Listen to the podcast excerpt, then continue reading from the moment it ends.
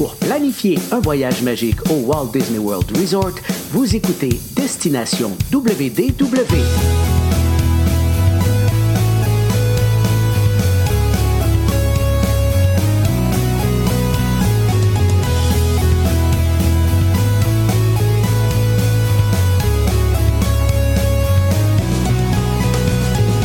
Et voici votre animateur et ami personnel de Mickey, Jean-Philippe Paré. Bienvenue à Destination WDW. Un gros merci pour le téléchargement. Pour les gens qui nous écoutent en audio, vous allez retrouver nos épisodes sur Apple Podcasts, Spotify, sur notre site web et les versions vidéo sur notre chaîne YouTube et notre page Facebook. Aujourd'hui, on poursuit notre belle aventure sur 100 ans de magie. Ça veut dire qu'on s'en va rejoindre mon ami Michel Pellerin. Salut Michel! Hey, salut Jean-Philippe et salut tout le monde qui est avec nous. Et en reste pas long, on achève notre histoire, notre 100 ans de magie. Content de vous retrouver ce matin. Excellent. Donc, on débute ça aujourd'hui, en fait, avec la période 1998 à 2001 qui marque un changement dans la progression de Disney. Il y a plusieurs éléments, en fait, là, qui vont être en cause, Michel. Ben c'est sûr parce que là on avait quand même un succès avec le nouveau parc. 1998, on parle de Disney Animal Kingdom. C'était bien parce que c'était nouveau, donc les gens étaient intéressés. C'était un nouveau produit. On n'était pas habitué de voir un genre de parc à la Magic Kingdom, genre. Mais le New Tomorrowland à Disneyland en 1998 a pas fait tant fureur que ça. Et le Disney California Adventure, pas que c'est un flop, mais en 2001, on voulait que ça soit des nouveaux modèles de qualité de parc Disney. Puis ça répondait pas aux attentes. On était là, ouais, euh, Walt n'aurait jamais fait un parc comme ça. C'est quoi le, le wrap-up de la Californie? Euh, tu sais, là, c'était vraiment spécial. Mais heureusement, on avait quand même au Japon, on a Tokyo Disney Sea qui est sorti en septembre 2001, que ça a fait fureur pour dire Wow! Quelle imagination! Les parcs Disney se sont renouvelés. Les Imagineers sont capotés. Si vous avez la chance une fois dans votre vie de visiter Tokyo Disney Sea, même si vous faites juste une visite virtuelle, le volcan qui crache à toutes les heures, l'environnement, le, le, comment c'est fait, écoute, c'est immersif. Quand tu es là à l'intérieur, tu fais comme Wow! C'est vraiment capoté comme expérience. Écoute, je le souhaite à tout le monde. Puis, on n'a pas eu d'éloge pour le parc parce que jusqu'après l'autre parc, c'était le Walt Disney Studios à Paris. Alors, on est en 2002. Puis là, c'est comme, moi, c'est un petit parc qu'on peut visiter en une demi-journée. Puis ça, ça n'occupe pas les attentes. Puis on fait, ouais. ce parc parce qu'ils ont dit, après cinq ans, tu n'as pas le choix. Vous allez, vous allez devoir euh, faire un, un, autre parc. Vous devez avoir... Ils ont signé pour avoir un Magic Kingdom s'ils acceptaient de faire un deuxième parc. Fait que là, il n'y avait pas le choix de le faire. Là, on arrivait au dixième anniversaire, c'est comme, mon Dieu Seigneur, les Walt Disney Studios, ils ont fait du mieux qu'ils ont pu. Là, maintenant, ça commence à prendre de l'ampleur. Avec l'expansion, ça va être correct. Mais au départ, c'était pas ça.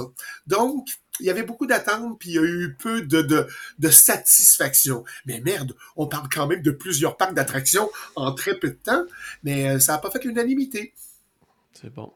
2001, en fait, le 11 septembre 2001, tout le monde va se souvenir de cette date-là, c'est clair. Euh, c'est les attentats, bien sûr, du côté de New York. On, ça a affecté profondément le secteur du tourisme et les revenus des parcs Disney qui ont chuté euh, carrément. Ah, c'est sûr. Puis là, ben, au-delà des parcs, on parle des parcs. Euh, pendant la même période, l'audience des réseaux ABC, euh, ça baisse. Puis là, il faut résoudre le problème parce que qu'est-ce qu'on va faire?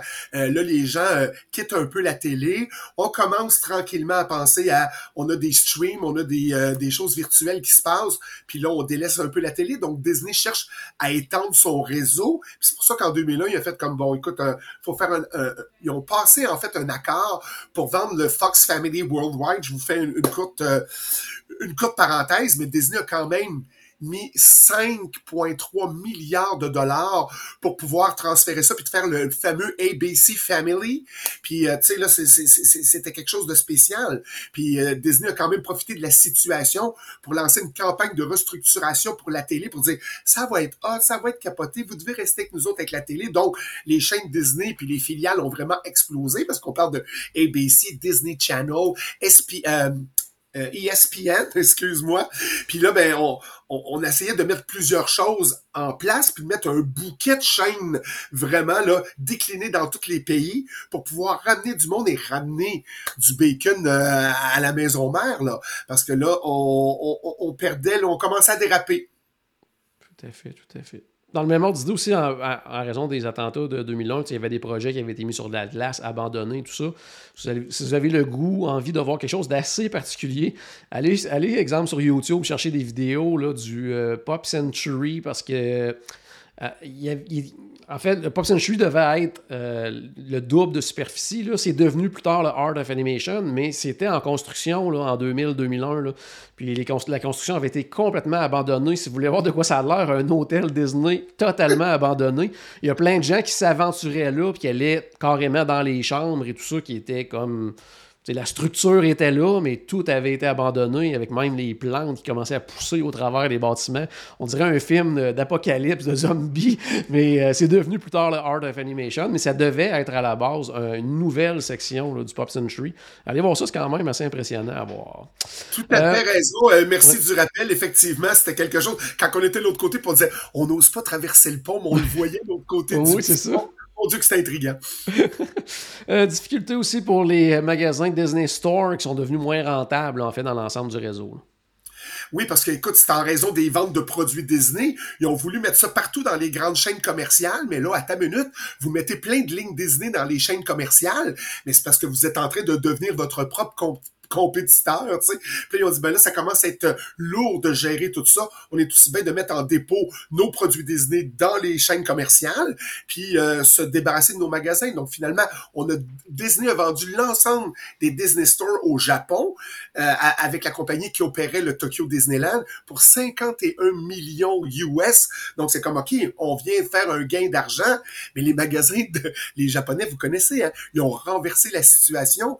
Puis juste un an après Disney annonçait que le nombre de visiteurs dans les Disney Stores dépassait celui dans ses parcs d'attractions. C'est comment, euh, comment ils ont fait? Il y a plein de monde qui vont là. Donc, c'est comme, faut vendre, faut faire quelque chose. Donc là, en raison de la concurrence, il y a plusieurs options qui étaient envisagées. Puis on dit, ben, écoute, si on peut aller chercher des millions, on fait-tu la même affaire avec nos boutiques nord-américaines et européennes? On fait comme au Japon, puis on vend tout ça. Effectivement, en 2004, la vente des Disney Stores nord-américains a été vendue à un magasin qu'on connaît peut-être, peut-être pas tout le monde, mais Children's Place, qui a racheté ça. Et puis, euh, Disney recevait 100 millions de dollars US. Fait que, en 150 millions de dollars, on venait quand même de recouvrir le tout, puis d'essayer d'aller chercher. En fait, ils ont fait un échange, on appelle ça un capital flottant. C'est quoi un capital flottant, entre parenthèses? C'est le nombre d'actions disponibles pour être achetées ou cédées en bourse. Fait que c'était pas vraiment monnayable, mais les actions pouvaient changer et différer, ce qui faisait que Disney pouvait récupérer des sous, puis qu'il laissait vivre quand même Children's Place, puis les Disney Stores qui restaient en place. Fait qu'on a fait euh, un truc de passe-passe d'argent. C'est bon, c'est bon. Hey, en 2004, c'est euh, le début, euh, parce qu'on va en reparler probablement dans l'épisode, puis peut-être dans le prochain aussi, mais là, Disney se sont mis à faire différentes acquisitions. Et là, Disney a acheté les droits du catalogue des Muppets. Oui, exact. Puis là, il faut dire, le catalogue des Muppets, c'est qu'est-ce qu'il y a à l'intérieur. On n'a pas acheté les mopettes, mais on a acheté le catalogue, le droit d'utiliser ce qu'il y a dans le catalogue des mopettes. Puis on a aussi acheté le Bear in the Big Blue House, que vous avez peut-être déjà entendu parler si vous êtes vraiment des fans de Disney, Disney Channel et compagnie. Ah, moi, mes enfants ont tellement regardé ça, Michel, c'est incroyable. Quand j'étais jeune, oh oui, ça jouait en continu dans la maison. oh, Bear in the Big Blue House, il y en avait dessus, donc ça va pas bon. Mais écoute, ils ont quand même acheté ça pour 68 millions US. Alors, il y a beaucoup investissements qui sont faits, il faut que ça rapporte pour nous. Mais tu sais, les mopettes, c'est quand même un, quelque chose de, spécial. Puis écoute, pas, pas longtemps après, un an après, Disney a acheté l'ensemble des mopettes. Ils ont acheté quand même le Jim Henson Company, qu'en passant, j'ai eu l'honneur de visiter, que j'ai adoré quand je suis allé en Californie, puis que tu vas voir le Jim Henson euh, Company, c'est comme wow! Puis là, on a créé une nouvelle filiale qui va être rebaptisée, puis on va dire, ça va être de Muppet Studio, puis ça va être en fonction à partir de avril 2007. Alors, on part de 2004, on achète le catalogue. Dans la même année, on achète l'ensemble des Muppets, et en 2007, on crée le The Muppet Studio et puis ça appartient maintenant à Disney. Puis là, on a vu apparaître tous nos amis euh, Muppets dans les parcs euh, Disney. C'est sûr que c'était mieux en film. Ceux qui ont pas eu, ceux qui ont eu malheureusement la chance de voir les Muppets euh, grandeur nature en character, c'était comme assez spécial de voir ces petites marionnettes en grosseur réelle personnage. C'est le même principe que je vous dis que quand on est habitué de voir Figman, le petit Figman qui est là, puis tu vois apparaître le characters, notre personnage de, de Qui est là à côté de nous, c'est comme, oh, on a pris de l'ampleur, pour on a grandi, mon ami. C'était quelque chose. Mais on était content d'avoir euh, récupéré les mopettes. Parfait. Donc là, tout semble bien aller pour Disney, mais la société connaît quand même des problèmes de direction là, à partir de 2004. C'est sûr, et c'est à cause de notre ami Michael Eisner, mais on peut pas y lancer toutes les pierres. C'était quand même le grand Manitou qui a relancé Disney dans les années 80-90 de une décennie euh, complète, sauf que là, il commençait à être contesté vraiment sur ses dernières décisions. Puis là, la direction a décidé que je pense pas qu'on va renouveler son poste de PDG. Pour 2005, on va en prendre un autre. Et c'est là que Bob Iger rentre en ligne sur Disney, puis qui est nommé président. Mais c'est ironique parce que en fait, qui a proposé Bob Iger pour le poste de PDG? C'est Michael Eisner qui l'a proposé. Mais lui, il pensait que ça serait plus tard. Il faudrait commencer à préparer tout ça. Euh, je pense que Bob Iger, il ferait une bonne job. faudrait commencer à le préparer pour éventuellement me remplacer quand ça va être le moment. Euh, non, il n'y aura pas de formation. Il l'a déjà t'es kické out. C'est une très bonne idée. On va prendre Bob Iger. Fait qu'il s'est vraiment comme retrouvé. C'est comme, euh, OK, fait que le 30 septembre 2005, ça marque le départ de Michael Eisner. Et là, il pensait d'avoir un patatlan. C'est comme j'ai tellement fait de choses pour Disney. On va faire un cocktail, on va faire une soirée memories, on va faire plein de choses. Il n'y a rien eu. Son départ a été comme très peu euh, médiatisé. Il n'y a pas eu de cérémonie. Puis dans les médias, le lendemain, écoute, Disney avait comme étouffé les choses. Puis euh, les médias en avaient très peu parlé le lendemain. Mais écoute, Bob Iger, le lendemain, par exemple, Bob Iger, le sauveur ici, écoute, il arrivait de ABC, il avait fait plein de choses, tellement de, de marques de reconnaissance pour Bob Iger. Écoute, il est arrivé là, puis tout le monde est tombé en amour avec Bob Iger. Moi, le premier, c'est comme, yes, sir! C'est capoté, Bob Iger! Fait que c'est un, un, peu ça là, qui est arrivé. Mais euh, malheureusement, je répète, c'est Michael Eisner qui a proposé Bob Iger pour prendre son poste, mais il a perdu le sien plus vite que prévu. Dans le volet sportif de Disney, on effectue une grosse transaction. En fait, c'est la vente des Mighty Ducks d'Anaheim dans la Ligue nationale de hockey qui est officielle le 20 juin 2005. Hey, t'as dû pleurer, euh, Jean-Philippe, toi qui aimais les Mighty Ducks. Bon, les Mighty Ducks sont toujours là, c'est juste c'est plus les mêmes propriétaires. Donc, euh. ouais, c'est ça, effectivement. Mais c'est ça, Disney a quand même reçu 26 millions, ce qui a provoqué la dissolution de la filiale complète, parce que ce que vous devez savoir, c'est que Disney avait une filiale qui s'appelait Anaheim Sports. Alors, on n'avait pas seulement les Mighty Ducks, on avait les Angels d'Anaheim, qui est une équipe de baseball à Los Angeles, mm-hmm. mais euh, c'était tout regroupé à Anaheim. Et puis, c'est en 2003 qu'on s'est départi euh, des, euh, des Angels, l'équipe de baseball.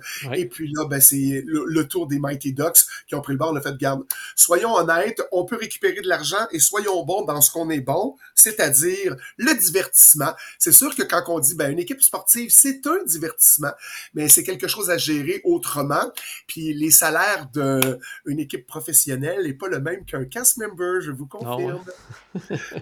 mais 68 millions, ça doit valoir aujourd'hui les Mighty Ducks autour de, 800 millions. C'est assez, impressionnant quand même. J'aimerais bien avoir une petite parcelle d'augmentation sur ma, rémunération. Euh, ça, aurait été génial. Ouais, ça s'est pas passé comme ça. Euh, Disney maintenant se met en place sur iTunes avec trois podcasts quand même là, à ce moment-là. Nous qui aiment le podcast, on est sur Destination WDW, quelle chance vous avez. Mais là, là, en 2005, les podcasts, Disney en met trois. On met ABC News, on a Disney Online, puis ESPN.com, euh, e qui est un autre podcast. Donc, on en a trois. On les lance, puis c'est un contrat. C'est suite à, il y a eu un contrat entre Disney puis Apple, puis mm-hmm. Disney a annoncé la création de ses services de téléphonie mobile. Puis là, suite à tout ça, là, de faire la pub pour les, les mobiles, les téléphones, tout ça ensemble, le fait que, OK, on en parle, on en parle, bla bla, bla, bla. Et là, c'était vraiment l'explosion des podcasts. On est en 2005, c'est quand même dans le début, mais d'en avoir trois, c'était vraiment quand même exceptionnel à ce moment-là pour le même propriétaire. Mais ça a fait bonne figure, puis euh, vraiment, ça a monté en flèche. 2005, maintenant, Disney nous offre un nouveau parc, du côté de la Chine, c'est le Hong Kong Disneyland. Oh, c'est une date importante pour moi que je vais me rappeler toute ma vie. Ce que vous devez savoir, à titre de guest, avant de faire quoi que ce soit, je décide d'aller visiter Tokyo Disneyland. Et puis, on dit que Hong Kong Disneyland va ouvrir en même temps. On est dans l'été, c'est en juillet. J'organise toute mon affaire là pour aller là-bas, pour dire euh, à titre de guest, c'est pas, pas une mission, c'est rien de ça. C'est comme, je m'en vais là-bas.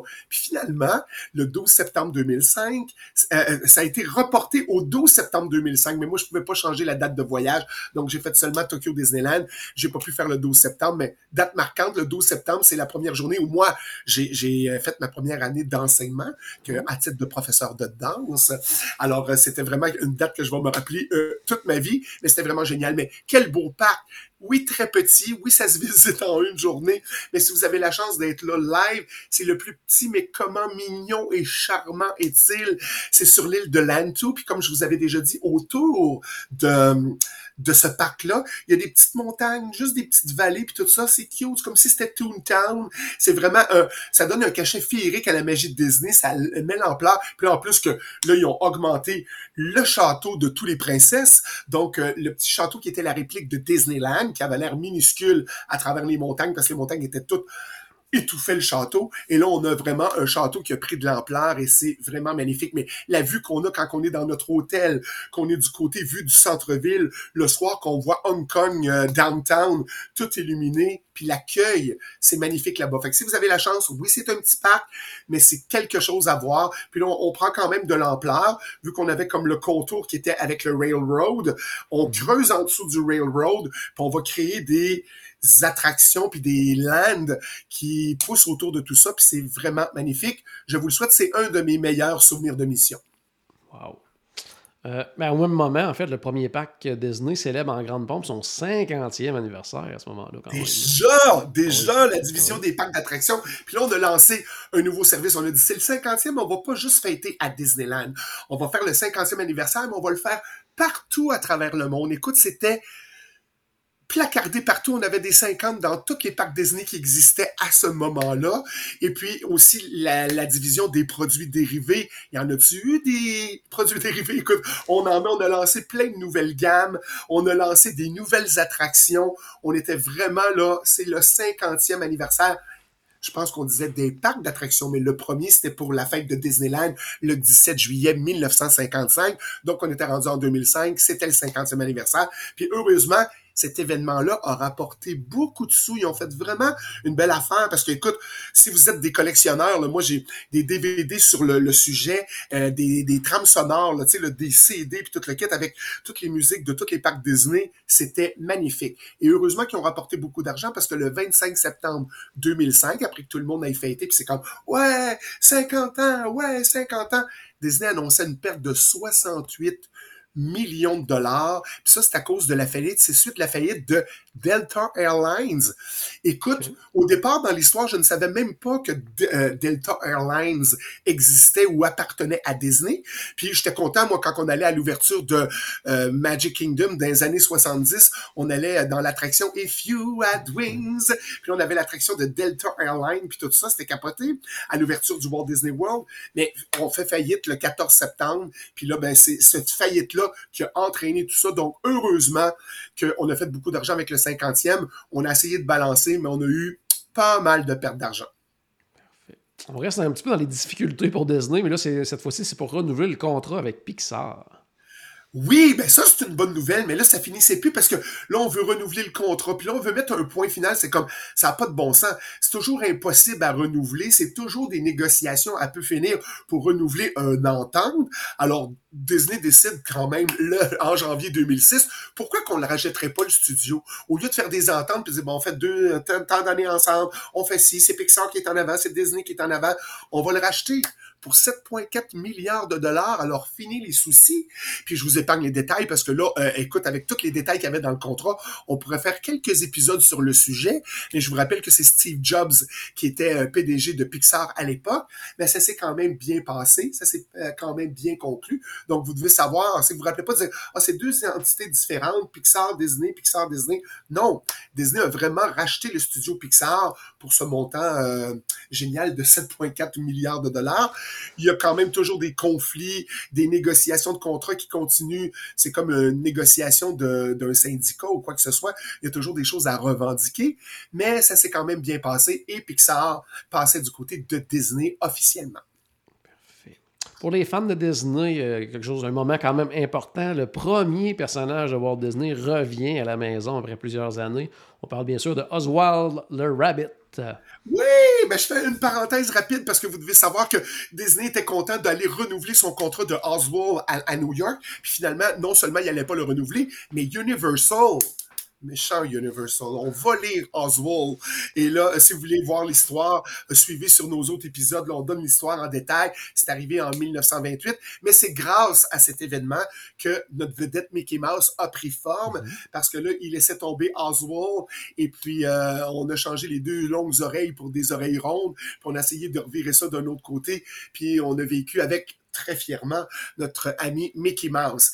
Mais c'est ça, en 2006, on annonce le départ d'un commentateur sportif sur ESPN. Euh, e euh, c'est Michaels, comment il s'appelle? All Michaels, quelque chose comme ça. Et puis, il part pour la chaîne NBC qui est affiliée à Universal. Ah ah ah! Qu'est-ce qu'on fait? Alors, Walt Disney a fait une négociation en échange pour récupérer les droits de Oswald. OK, on en laisse partir un, on fait ci, on fait ça. Tout était comme mélangé ou entremêlé. Est-ce qu'on peut récupérer les droits? Alors, on a échangé le commentateur sportif pour Oswald de Lucky Rabbit. Alors Disney récupère les droits de Oswald. Donc le personnage, notre ami Oswald revient sur les parcs. Et puis vous pouvez voir, euh, écoute, la photo officielle de cet épisode. Je crois que c'est une photo euh, de, de, de ma rencontre avec, Oswald, je crois. Alors je suis bien content de voir ça. Puis vous devez savoir que Oswald, c'est ça, c'était l'une des premières productions de studio avant Mickey Mouse. Parce que oui, on dit tout a commencé avec une souris, mais la vérité. Tout a commencé avec un lapin, mais la vraie histoire de Disney a commencé avec cette souris-là. Et puis on en est très fiers, mais on était quand même très content de récupérer notre ami Oswald. Il y a également un des parcs Disney de la Floride qui doit changer de nom au grand désarroi de plusieurs euh, fans qui l'adorent, euh, qui l'appellent encore comme ça aujourd'hui parfois, Disney MGM Studios. Oui, exact. Moi, je fais partie de ces gens qui disent on va aller à MGM. OK, on se retrouve à MGM. Oui, on dit Hollywood puis tout le kit, mais moi, J'aimais tellement ça, mais vous devez savoir pourquoi on change de nom. C'est qu'au départ, on voulait faire concurrence à Universal, on voulait faire un parc d'attractions sur le cinéma, mais on n'avait pas ce qu'il fallait. On n'avait pas de viande à mettre dans le parc. Il fallait avoir euh, des films, il fallait avoir plein de choses. Puis on a dit, OK, MGM a plein de choses. Donc, si on achète les droits des films d'MGM, on va pouvoir parler des films qu'il y a à la MGM à l'intérieur de nous, mais ils ont acheté les droits pour 20 ans. Donc là, le 20 ans allait se terminer. Et puis là, ça prenait effectif le 1er janvier de l'année. Donc, Disney avait payé l'utilisation de ça, mais le 20 ans se terminait, donc on devait faire un autre nom. Ça a été choisi. Ça a été tellement médiatisé cette chose-là. Les gens ont tellement critiqué, toutes les guests s'en sont mélangés, mais mêlés, les noms que pouvaient. Euh, est-ce que tu te souviens, euh, Jean-Philippe, là, je me rappelle pas de mémoire, c'était quoi les autres noms? On a fini avec Disney's Hollywood Studios. Ouais, non, je me souviens pas. Il y avait eu quelques noms qui avaient été euh, suggérés, là, mais non, je mais je pense qu'ils ont choisi d'ailleurs dans, dans toutes les pas cute noms qui avaient été sortis. Je pense que Disney's Hollywood Studios était peut-être la meilleure réponse. Puis ça doit être ça parce qu'on se rappelle pas des noms qui avaient été nommés, mais euh, c'est comme ça que ça s'est passé. Donc vous devez savoir la raison pour laquelle on a changé MGM Studios pour Hollywood Studios. Pour terminer, après l'acquisition des Muppets et de Pixar, c'est maintenant au tour de Marvel de prendre place dans la grande famille Disney. Oui, on est rendu en 2009, c'est Disney qui annonce l'obtention d'un accord. C'est un accord dans le vue d'un rachat. OK, on parle de 4 milliards, puis là, on dit on voudrait le racheter pour 4 milliards. Il y a eu des négociations. On va jusqu'à la fin de l'année 2009. On est rendu le 31 décembre. C'est la fin, parce qu'on avait dit à la fin de 2009, on conclut ça. On est-tu allé loin dans les, les, euh, pas les attentes, mais les euh, négociations? On est allé jusqu'à la dernière journée de 2009 et les actionnaires de Marvel ont approuvé le rachat. On dit, OK, c'est correct, on accepte, mais la valeur était maintenant estimée à 4 4,3 euh, milliards et non juste 4 milliards. 0.3 milliards, c'est quand même beaucoup de sous. Puis le tout s'est concrétisé en 2010. Puis c'est en 2010, on acquiert euh, Marvel Entertainment. C'est là qu'on a aussi l'année où Disney Club, euh, Disney Vacation Club a annoncé plusieurs projets en plus. Et c'est là que la Disney Cruise Line a fait construire deux nouveaux navires qui étaient prévus pour le, les débuts des années 2010. Donc c'est une grosse année, le fin 2009 et 2010 pour Marvel, Disney Vacation Club et Disney Cruise Line. C'est vraiment des choses, puis euh, c'était vraiment quelque chose. Mais là, on arrive en 2010. Mauvaise nouvelle pour nous aujourd'hui, c'est la fin de cet épisode-là, mais faut pas manquer le dernier épisode parce qu'on va partir de 2010 on va aller jusqu'à aujourd'hui. On conclut la série à la prochaine, euh, le prochain épisode. Donc, ne manquez pas ça. Je vous remercie comme toujours tout le monde. Je vous souhaite que la magie tourbillonne autour de vous. Merci Jean-Philippe de m'accueillir à chaque fois euh, sur le podcast. C'est toujours un plaisir d'être là. Puis on se retrouve au prochain épisode, le dernier. Faut pas le manquer. Merci beaucoup à toi, Michel, pour ta participation à la maison. J'espère qu'on a acheté un tout petit peu de magie dans votre journée. N'oubliez pas, bien sûr, que tout a commencé par une souris et on se reparle très bientôt. Salut tout le monde. Bye bye, salut.